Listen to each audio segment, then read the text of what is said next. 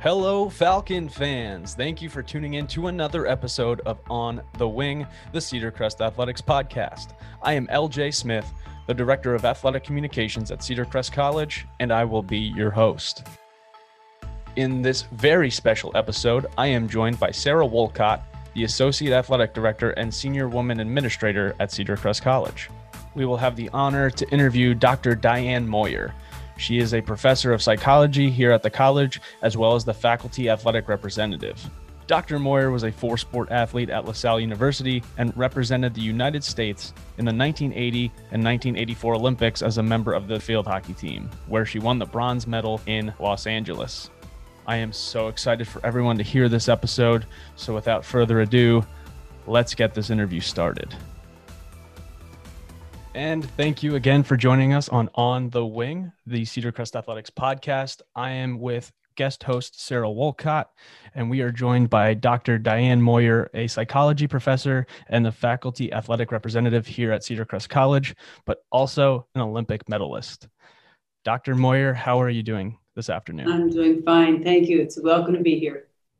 Thank you uh, for being a part of today's podcast. I appreciate you taking time out of your busy schedule to be here with us this afternoon. But before we kind of dive deep into your history, uh, tell us a little bit about yourself. Um, as you mentioned, I teach in the psychology department. I have been at Cedar Crest for uh, a number of years, about 25. Love it. Um, enjoy very much going to the sporting events. Um, I went to LaSalle University and was an athlete there and played in a number of sports. Um, also spent some time coaching before I went into full-time teaching and uh, coached hockey, basketball, and lacrosse at the collegiate level and coached at Yale University and Villanova University and Hollins University. So it's a pleasure to be here with you today. That's more than impressive. Thank, thank you for sharing that. More than impressive, Diane, and I think a little humble. You said you were a an athlete at LaSalle, but you weren't just an athlete, right? Like you were a four sport athlete at LaSalle University. Can you talk about that a little bit? Sure. Um, that's not probably something most people would even hear of today because I think, you know, sports needs a, it's very different. We are focused a little bit more and, and things are a little bit more competitive and challenging. But I originally went to college to play basketball. So I was recruited to play basketball and chose to go to LaSalle and also played softball. And um, it turned out that they didn't have a goalie for their field hockey team. So it wasn't my intent when I went to college to, to play sports, to, to play field hockey. So, but they needed a goalie, and I said, okay, um, I'll give that a shot. And so, um, and then somehow um, feel like he started getting um, going very well. And the coach asked me if I would kind of try to go out for some other teams and get a little bit more experience. And she thought I had a future. And one thing led to another. I was doing pretty well. And so I gave up playing basketball to focus on field hockey. Um, and then the swimming and diving coach kind of knew I had a little background in swimming and diving. And they were like, well, would you be interested? So I was able to juggle that um, with with the field hockey um, a little bit more than I could basketball, and so I did uh, swimming and diving for for two years as well in college. But my senior year was just field hockey and and softball. I mean, that is just amazing. I have no other words for it. I can't even imagine juggling all of that. Plus, obviously, being a student as a student part of the student athlete, that is just wild. That's great. Thanks. You're welcome. And you weren't just a student athlete. All of these accolades got you into the LaSalle Athletics Hall of Fame as the first female student athlete. Can you reflect on what that means? Um, it's an honor um, to be among. There were a lot of really fantastic athletes at LaSalle University. Um, one of the couple Olympians actually that I was there with as well. Michael Brooks, who played on the men's basketball team, and Kathy McGahey was also on the field hockey team, who was inducted to the Hall of Fame. She was with me on the '84 Olympic team, and um, Edwin Bowen, who was also an Olympic swimmer. So it was an honor to be inducted into their Hall of Fame. that is fantastic. Congratulations on on that again. Um, now you mentioned that you know the structure of sports and maybe the ability to juggle things um, is different now than it than it was then. I'm not. I, I'm sure that it, regardless of the year, that that was uh, tremendously difficult. But what what was it like in terms of the grassroots youth sports climate growing up? What sort of experiences did you have really even prior to going to LaSalle and participating in all of those um, athletic programs? That's a good question. Um, looking back at, uh, you know, when I grew up, the opportunities for women were, were so much more limited um, than they were for men. I think it was because of both the stereotypes of women's physical abilities and also social roles that kind of reflected the ideas of what was right for boys to do and what was right for girls to do. When I was in elementary school, we didn't have an opportunity to play sports. The closest thing that I was able to do was to be the manager of the boys' baseball team, and which was fun. Um, but I was fortunate to have a brother who was an athlete, and he he let me play sports with him and his friends. So that to me was was an honor. But women didn't have the opportunities to participate in sports. Activities were probably more recreational than they were competitive. Um, it wasn't until I got into junior high school that I actually had the opportunity to play in intramurals. Um, I played intramural basketball. We wore tunics. I, I, know many people don't even know what tunics are, but they're like dresses, and and that was that was our our attire. That was our outfits. Um, and also, that was the time when we played six on six. It wasn't five on five.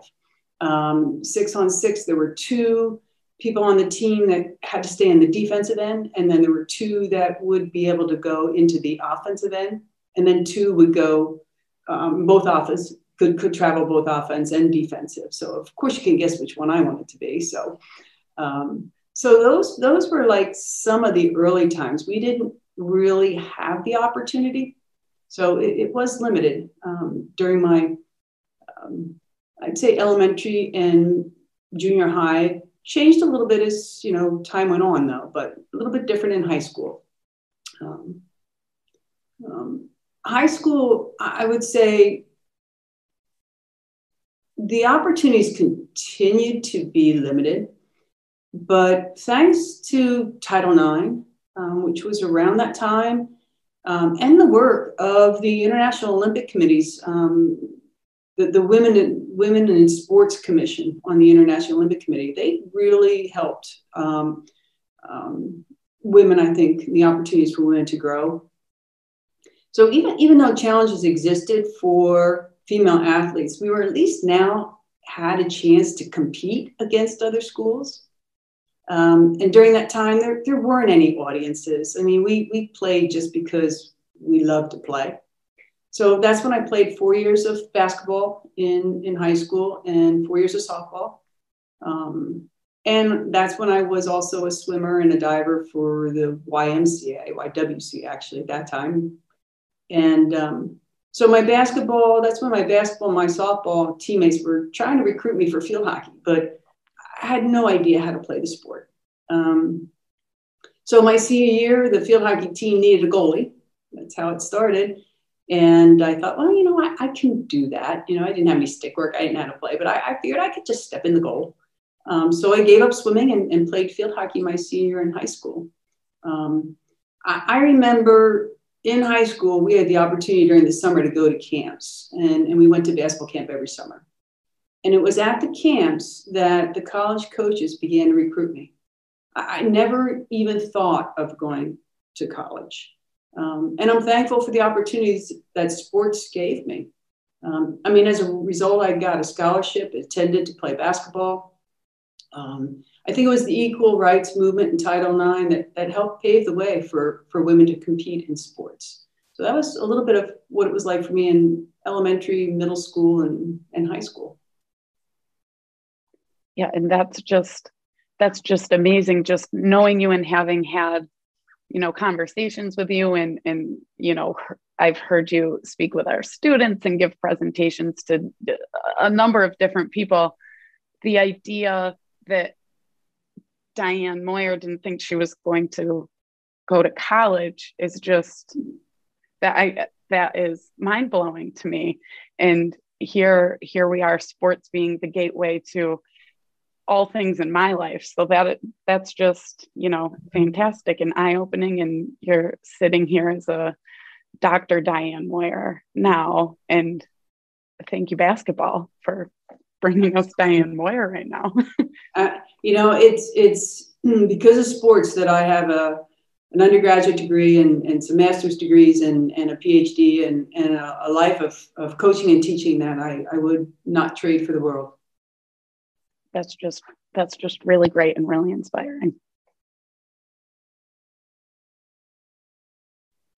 So after high school, obviously, is, is when field hockey started to really become a, a major contender for you. Was it was it shortly after you arrived at LaSalle? Was there a little bit of a, a buffer period in between basketball and field hockey and softball and swimming and all the other stuff that you were doing? Well, I went to, to LaSalle. Um, it's the, school I chose. I, I was impressed with the coaching staff and and it felt like home when I visited. So I went there to play basketball and I also played softball.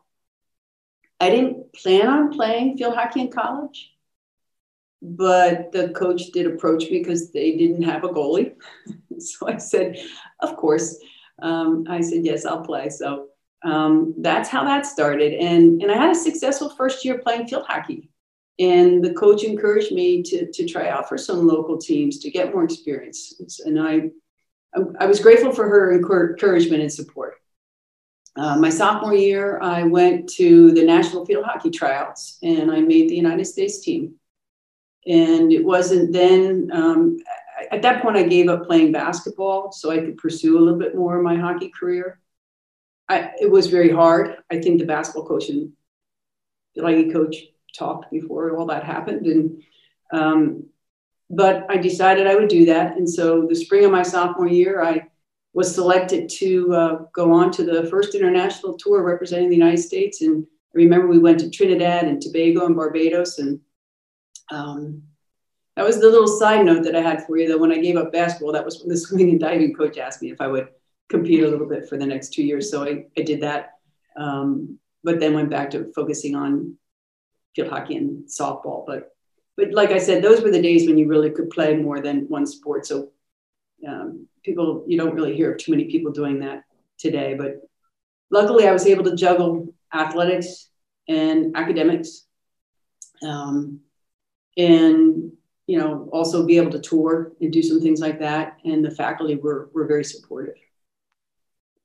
And your team at LaSalle, your field hockey team, was very successful, right? You guys have you have you have an Olympic medal, of course, which is you know the the pinnacle of all things. But you have an an NCAA national title under your belt too, don't you?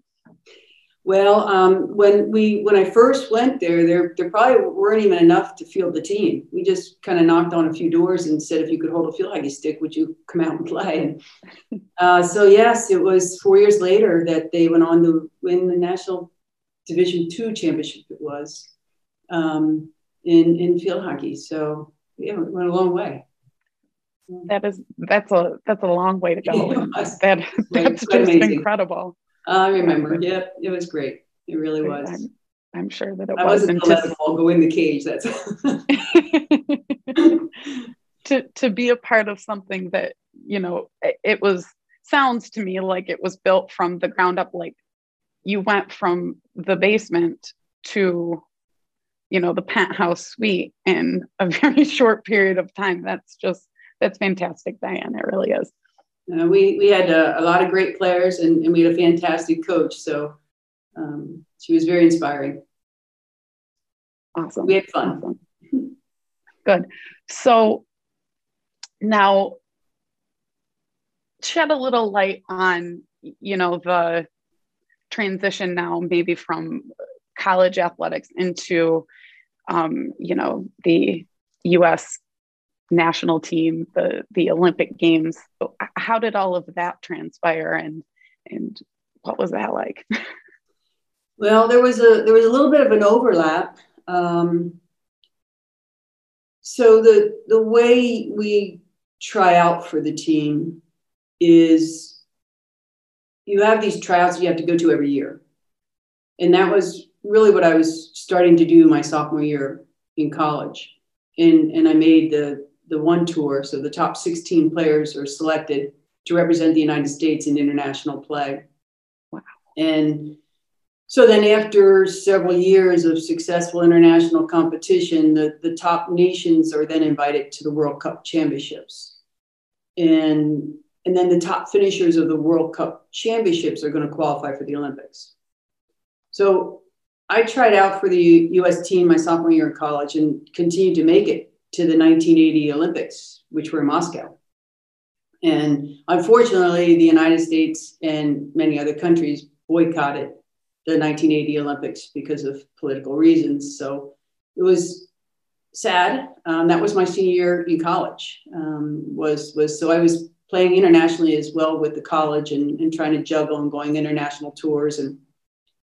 Um, but when I graduated then in, in college after the 80 Olympics, I continued to try for the US team and competed in several countries Germany, Holland, Australia, New Zealand, England, etc.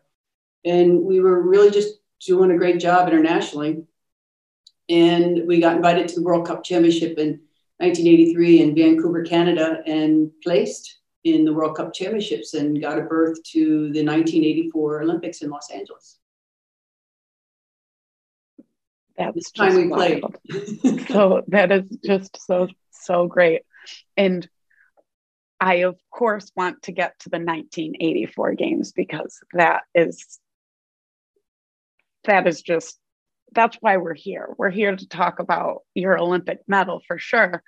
But as you were talking about, um, you know, the 80 games in in Moscow and the United States, of course, not participating, it got me kind of thinking and drawing a parallel with of course it's not the same thing but you know what our athletes have experienced over the last year and having mm-hmm. preseasons and ncaa championships and conference championship opportunities kind of taken away from them just like that and um, you know i i'm curious on what that process was like for you understanding that it's not exactly the same and then, kind of in the same breath, do you see a parallel with that too? And and if so, how can how can we get through it? well, you know, in, in the 1980, I I tend to be a little optimistic. I remember we were in uh, a European country competing, and the coach came on the bus and said, "I have some some bad news for you." And this was April, and I thought, oh, you know, there's still time. They'll they'll figure this out. So obviously, the boycott was was going to happen, and I think then the transition really for me was, am I going to go on for another four years? And I think that's similar to some of these athletes. Even it's one year out. Some of them, you know, their their ability and, and life and different things have changed, and some may not be able to compete in the 2021 games. Um, and we were fortunate. I guess I was fortunate that out of the 16 team players on our team, 13 of us decided to continue on to 84. And I think that's what made us such a good team was that we had quite a bit of experience playing together for quite a long time.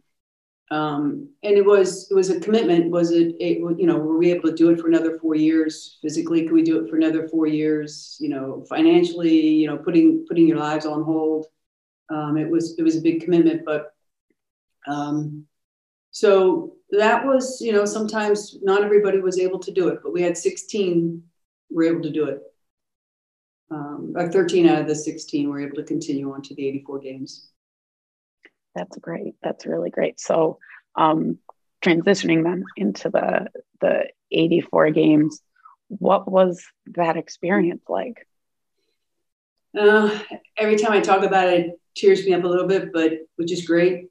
Um, I, I feel extremely honored and proud to have been given the opportunity to represent my country at the Olympic Games. um, and, and to inspire the next generation of women athletes. Um, I remember the opening ceremonies, which started with the, the raising of the host country's flag and, and the performance of the national anthem. It was so amazing to have the Olympics in the United States and to have our national anthem played. Uh, the host country marches in last. And I remember um, under this tunnel, all the countries would be lined up alphabetically, and we were, you know, kind of last. And we finally got to march into the stadium, and, and you heard this USA, USA. it was so awesome. At first, I thought, oh, why in the United States? I want to go to another country. But it turned out to be the most amazing. I think then, after we marched into the stadium, the next came the most, I think, anticipated moment of the ceremonies was the lighting of the torch and uh, the official announcement that the games have begun. Um, I remember um, the feeling of playing in the stadium and in front of the home crowd. Um, after two weeks of competing, uh, the medals were awarded. Stepping on the podium was, for me, absolutely amazing. It was a huge feeling of pride and, and a very emotional experience. We were part of history. We, we both um, we were history in the fact that we both were competing for the first time as a women's field hockey event and also won the country's first Olympic medal in field hockey. And uh, so we, we didn't dominate the sport um, and we were up there on, on the podium. So that was, that was really an honor. Um, and then and then we had the closing ceremonies. Um, we all marched back into that stadium. Lionel Richie came out singing. Um, all the athletes again were there to to have a, an emotional reunion and celebration of the Olympic events. So it was it was a lot of fun. It certainly sounds like a lot of fun. I can I can only imagine, and I I can only imagine how you feel about it because I was kind of starting to tear up, if I'm being honest with you, while you were talking about it. And I sure as heck wasn't there. yeah, I've never I, been I have, close to it. I have goosebumps just hearing your experience. Wow. Like this is such a, a unique story that you got to experience first with a, a team and a sport mm-hmm. and bring the first medal. It's it's more than I, I can't even say it's just an accomplishment. It's so much more than that. It's an understatement. And like I I I I I'm speechless just being able to talk to you and have you at our college at knowing your story. It's it's incredible. Thank you. Every time you stop talking, I'm like, well, I'm at a loss for words now. how do we follow? Absolutely. How are we going to follow that story up? um, so we'll try. Um, did you did you feel like there was ever a difference while you were competing um, in you know the distinction between female athletics and male athletics um, was that ever whether it was at the olympics olympic games whether it was you know growing up having to just play with your brother starting out when you were younger did you ever feel like there was a, a differential and different treatment for female athletes yeah i think you know one of the things you know i'll talk about the games the olympic games um, because mm-hmm. i think i mentioned a little bit of the disparity early on in my career mm-hmm. but you know, during the during the games, all the athletes lived in the Olympic Village. Um, not only did it provide a place to meet athletes from the United States, but it was amazing that we could meet and experience um, athletes from all over different nations, which was quite an, an, honor. Men and women had access to the same facilities. Uh, we had the same apparel. We had the same transportation and access to the events. And you know so that was that was an amazing experience. There's still room for growth there but but i do want to say something about the female athletes in the 1984 olympics um, which i got to know a lot of them really well and the men. The men's basketball team actually lived on our floor so that was kind of fun. Um, but several united states women made history in 1984 uh, joan benoit was the first women's uh, Olympic women's marathon.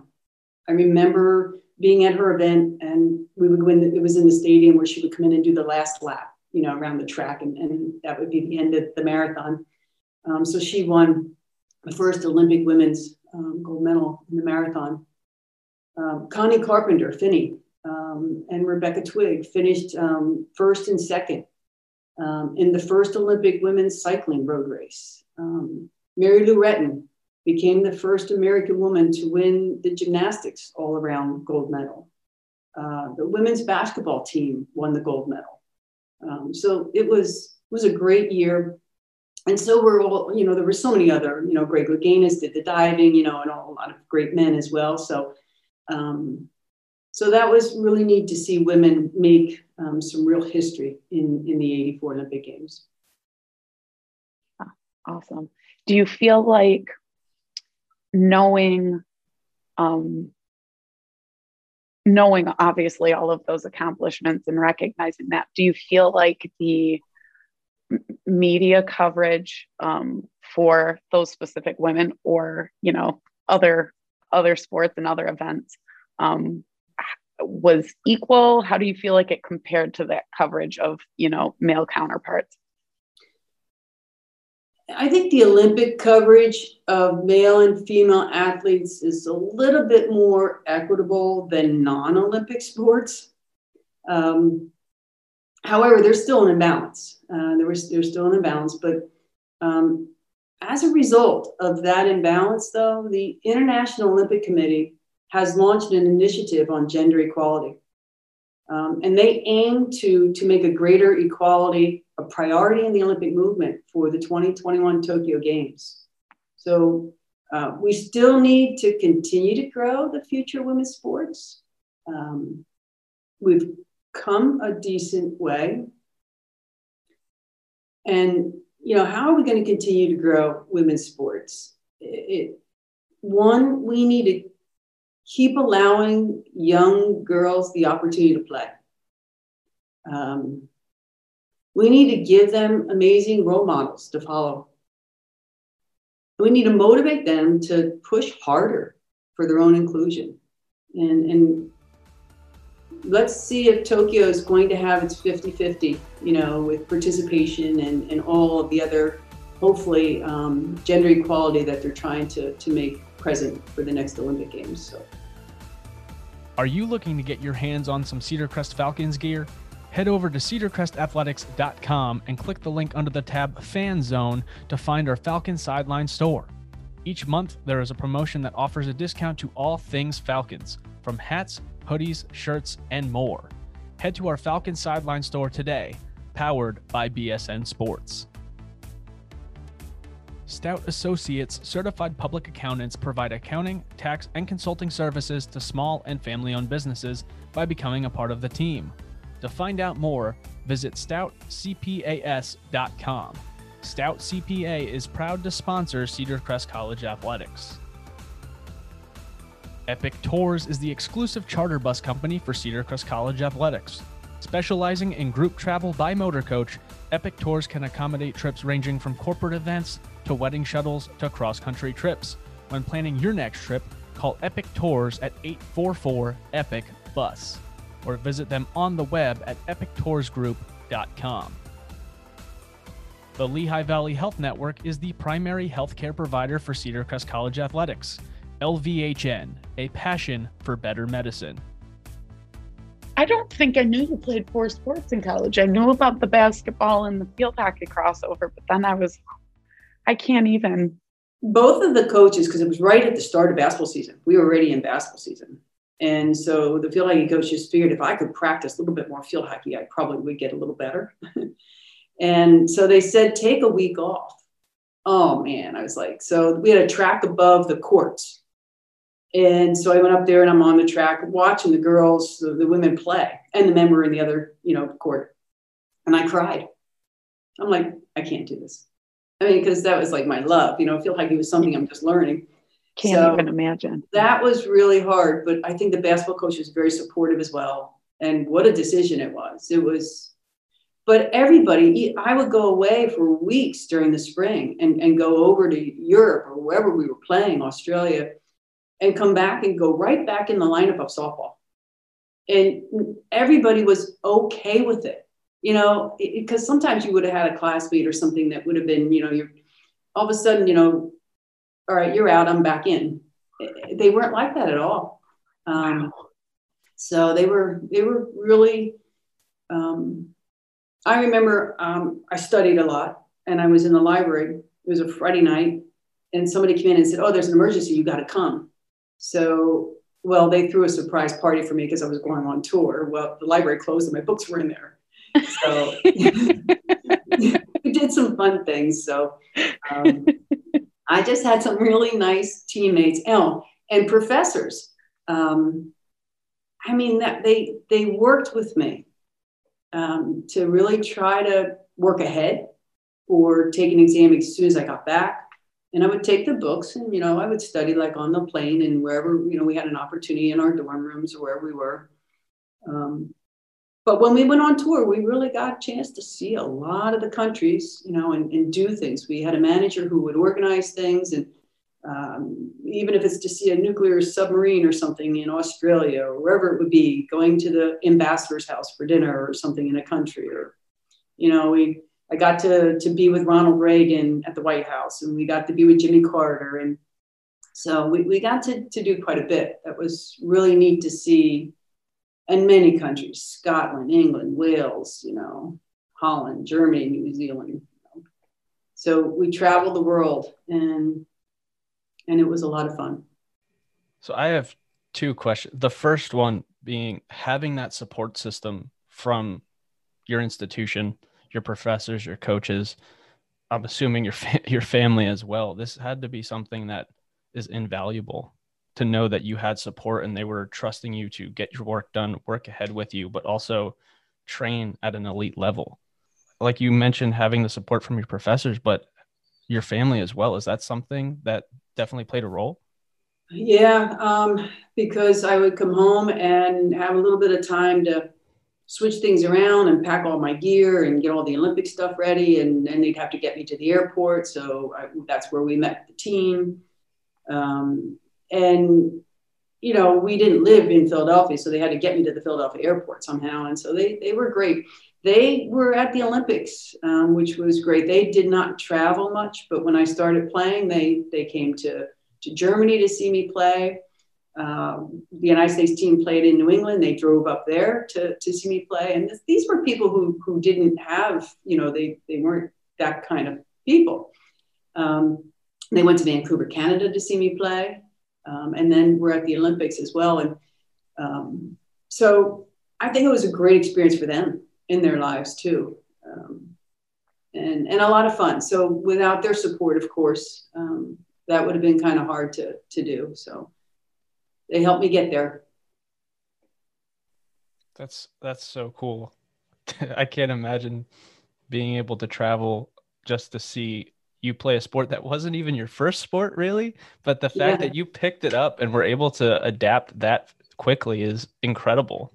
Because there is an art to learning that sport in particular mm-hmm. and knowing that it's so big in other countries even on the mm-hmm. men's side of thing it Absolutely. side of the field it's it's a whole different game in itself so did you know i mean everyone that's on the olympic team knows how to play the sport mm-hmm. but is there is there some anything you've noticed going to other countries like wow people actually know what the sport is compared to the united states absolutely a couple things um, well when i was in high school I knew nothing. And I just put these old pads on and, you know, I would just run out to get the ball. You know, we had to stay in circle, of course. I knew that yeah. rule. But I, I think it was just my athletic ability that allowed me just to go slide into the ball or just go do something. And I wasn't afraid of anything. And um, so, and I would even tell the player ahead of me, I'd say, you, you get one, but you leave one for me. You know, have, have a ball too and I think it was that kind of athletic ability that really was, you know, I just didn't stand there and let people shoot. I was was a little bit more aggressive. And then I think what happened was, as the couple of years went by and we started seeing international people play, I began to see their style, and I began to see what made them successful. And I was doing some of the things just because it was natural athletic ability, but I was learning and watching how they would actually approach the ball and how they would actually go out and do those things and changed our entire um, gear. So the, the pads and everything were different. I was probably one of the first to even wear a, a helmet. It was actually a face mask at the time. It was the same one that ice hockey wore. Um, actually, the same guy um, that made a lot of the ice hockey ones made one for me. And um, and you know, so it was the equipment change. It was the way the positioning would be changed. Um, by watching some of the Dutch and Germans, they were really good at what they did. I did begin to adopt some of their techniques and stayed with being who I was. Um, and, and the combination, I think, of those two things were, were successful. Making it your own. You know, another big thing that makes people successful is their attitude. Um, there were times when I might have been in the hole and it was hard to, to dig out. And one day at a time, one day at a time. And, and I would mark it on the calendar and just say, okay, um, emotionally, how were you? You know, physically, how were you? Um, you know, if there are 10 shots that came at you and, you, you know, you saved one, you focus on that one. And, and tomorrow, maybe two. But, you know, you just have to work so hard sometimes. And, and you just have to know sometimes that that person deserved that shot to go in. It was excellent. And, you know, it just was a way of learning how to believe in yourself and encourage other people and put things in perspective and really be better at the mental game, which I remember even in softball, I was a catcher. There were times I could not even throw that ball back to the pitcher. I mean, there are times when the mind really can interfere with your game. And being able, I think, having a few of those experiences um, rebound to new experiences to to learn from them and to continue to, to learn from them to really approach things for the rest of my life in a different way. So um, again i'm grateful for that because if i had not failed i would not have been successful. And that's truly honest. And that's the truth. There were times i really thought i have to give this up. I can't do this. And there were times my coach there was a tour i didn't go on and she says, I think you need to stay home on this one. And of course, I knew that I did, you know, um, and I worked really hard to, to get back. Um, and I did. And I think that was partly why I was an Olympian was because of the attitude I had. We could all play well, but it's the attitude. Absolutely, that kind of get back on the horse mentality. Mm-hmm. That's, you know, I say to our players, you're not always going to have a good touch. It's how you respond to what that touch was or what that pass was that makes the difference between whether or not we're going to be successful mm-hmm. collectively. Wow, that's really great. yeah. I mean, they may make a, a wrong pass here or there or make a decision, but that's okay that's that's the way you have to play. Mm-hmm. I remember that when I was coaching at Yale, there were some players that just they didn't even go and tackle or go try to get the ball. They were just so afraid of failing, you know, that they held back. They attempted like they were trying, but they just they wouldn't weren't there genuinely, mm-hmm. and and they really had to struggle through that as well. Um, so it was a fear of failure, I think, that that they weren't even aware of, that was holding them back. And do you think having the ability to know yourself as as an athlete makes a difference? Like you said, you you knew you needed that break, but also your coach was like, I think you should sit this one out. Having that wherewithal within yourself has to be a defining trait that you might not see in everyone, but you're you're an mm-hmm. Olympian. That's not like your defining trait by any mean, but that has to come from a place very sentimental to know where you where you stand. I think I've seen people not be successful because they weren't able to to be there. The question I go back and say, well, how did I get to be there? And and I I really think it was just athletics. I'll tell you a couple other stories that are interesting. When I was in elementary school, and I am older than you guys, but I'm not, you know, extremely old. So, yes, it was a while ago. To put things in perspective, women were not allowed, first of all, we weren't allowed to wear pants, we had to wear dresses. Just, oh boy, I would have been in trouble. and I remember I was in elementary school and they announced that we women could now wear pants. Well, of course, I didn't have a whole lot, but I went in my closet and I found whatever ugly pants there were, and I wore them the next day. And I remember we were not allowed to run because, you know, hey, physical activity, whatever, it wasn't ladylike, you know, and you always had those stereotypes. So my brother and I would have a race home every day at lunchtime because then we'd go back to, to school. That's how it worked. But I couldn't run and start running until I got off the school grounds. So I had to walk fast until I could get across the street and be off the school grounds. And then I would just take off and start sprinting. And, you know, we'd get home about the same time. But um, yeah, we weren't allowed to run. And so, so those were things that, but it didn't stop me from running. Um, my brother would play touch football and he would bring his sister along and they let me play. And nobody knew I was a girl. You know, it's like they just let me play. I remember wanting a, a, a softball glove. All I got to do was use my brother's and we'd be in the alley playing. And I wanted one for Christmas, but that wasn't a, a ladylike gift. So I didn't get one. So I kept using the used ones, you know, that were my brother's until I was in ninth grade, until I saved up enough money to buy my own. And that had nothing to do with my parents or anything. You know, this was society. I was so proud of that glove. It was it, lots of different things. And I think, you know, it was too physical straining. You know, women shouldn't do these things. I climbed every tree there was, you know, whatever it was to have fun. Um, but it wasn't ladylike. And so I, I had to live with people saying some things to me and like, oh, you know, you shouldn't be doing that. Um, I was always dirty and climbing and playing and um, it's just what I love to do. And I think I just was so lucky to have a brother. you know, that was a real big thing. And we were close in age, so that was, and he was athletic, so that was fun. So we would go out on that basketball court every day and play, and I would work on my shot, how it worked. I have a feeling he didn't take it easy on you either. Mm. That was also, you know, what else was was uh, the the big thing was women had we had those big balls, you know, then and they were really now women's balls are smaller. Mm-hmm. That makes a big difference. I Absolutely. like it. Yeah, absolutely. Yeah, I can put a few more in the basket. Hopefully.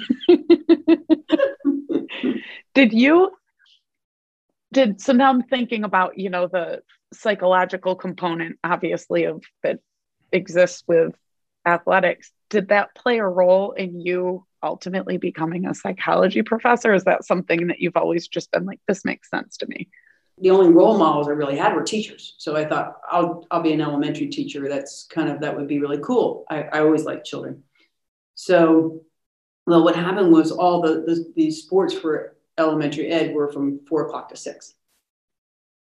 That wasn't going to work. Obviously, you know why. um, so I thought, well, I'll change my major. So I changed it to secondary ed, which was a little bit more popular and it was a little bit more, you know, didn't interfere as much. But it, it wasn't quite my cup of tea. And it was a psychology course I took that really was a great professor and, and I liked the subject. And I thought, hmm, so that's what I continued to pursue. And I didn't really know what I was going to do because I was still playing in the 80 Olympics, you know, during my whole four years in college, three years in college. And then, so when I graduated um, from my undergraduate, I had to figure out what I was going to do. Well, it wasn't really hard because a couple people had offered me um, a grad assistant. And so from Massachusetts, Connecticut to California. And I was like, okay, who am I going to pick? um, where am I going to go? So I chose University of Massachusetts and uh, majored in sport management. And I always thought maybe I would go in and be an athletic director. And one thing led to another. I just finished my master's and I'm out at the Olympic Training Center in Colorado and we're competing. Um, and one of the officials came over to me and she goes, I, I heard you're graduating and you might be looking for a job. I wasn't looking for a job because I was still playing, you know. She goes, Well, we have a position open to coach hockey, um, basketball, and lacrosse at Hollins. When I was at UMass, I went to, I was going to do field hockey and softball, but I switched from softball to lacrosse. I never played lacrosse. I didn't know anything about lacrosse, but I figured I better learn how to play lacrosse because I felt like that was a match sometimes for these colleges because you had to coach two sports. And field hockey and lacrosse tended to go more together than softball. So I uh, and UMass was Division One lacrosse. It was great, and they they were. So I picked up the stick and tried to learn to do that, and I liked it. So anyway, I went down to Virginia and I got the invitation. That was the first year, 81, when I wasn't selected. 82, I got an invitation to come back on the US to the US team. And but we had to go in full-time residence training in Philadelphia. Oh, Philadelphia, that's not so that's pretty good but it was hard because I had to go to the um, head of the college and let him know I, I need to leave and my students, and it was in the middle of my basketball season. And so there were a lot of tears, but I packed up and went to Philadelphia and trained um, 24 hours all the time, two years, whatever. But while I was there, very shortly as I moved in, Villanova University had an opening and it was part time and it was hockey and lacrosse. And the Olympic coach said I could probably make it work. So I became the head field hockey and lacrosse coach at Villanova. So I was doing that all the way to 84 games and part time. It's, it's all the time I had, you know. So then the Olympic Games were over and we were at the um, ticker tape parade in New York, and there were five cities that all the medalists were on these three planes and we just went to Florida and we went to California and Texas and New York for the ticker tape parade. And so I was at the ticker tape parade and all the athletes were marching in and some guy came over to me and he goes, I heard you're looking for a job. I said, yeah, okay. He says, uh, would you like to be the field hockey coach and assistant lacrosse coach at Yale? So I went, this was like in August because the Olympics are, you know, late in the summer we're ticker tape parade and, you know, down with the President um, Reagan. And I went back to Villanova and had to tell them I was leaving. I said, could you make this full time?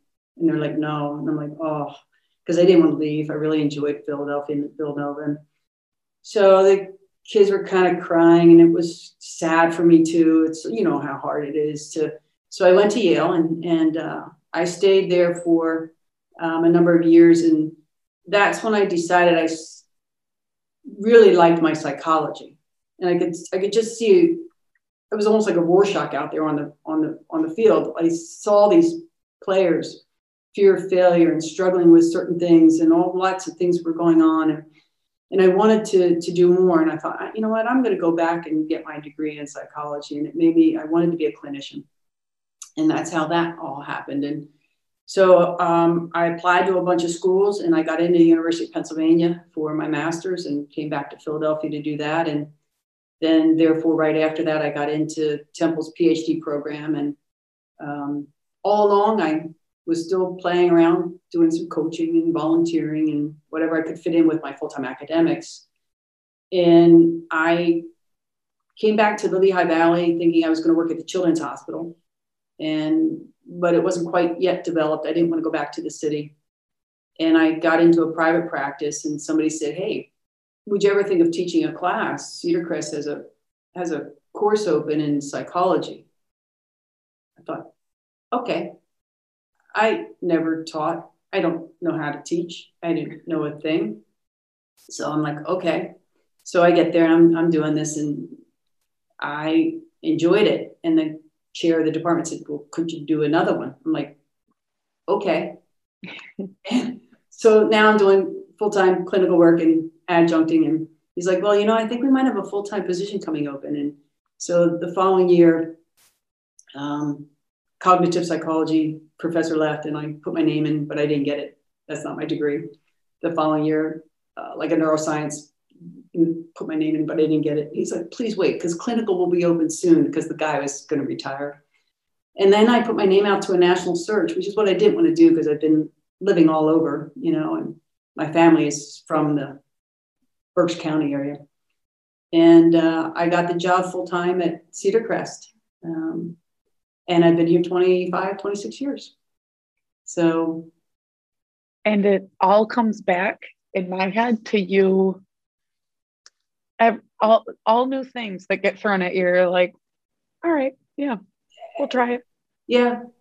There was, there's, I, I mean, if you, if you told me I was going to be a college professor, I, I, I would have never thought that. yeah. So I don't know what my next journey is. Um, I never knew what the journey was then either. You know, I it'll be something. I don't know. I, I'd have no clue. I have no clue. But yeah, it's it's a story, but that's how it evolved. Yeah, it it yeah, it just there are a lot of things I'm thinking. I'm like, I'm like, oh, I don't want to.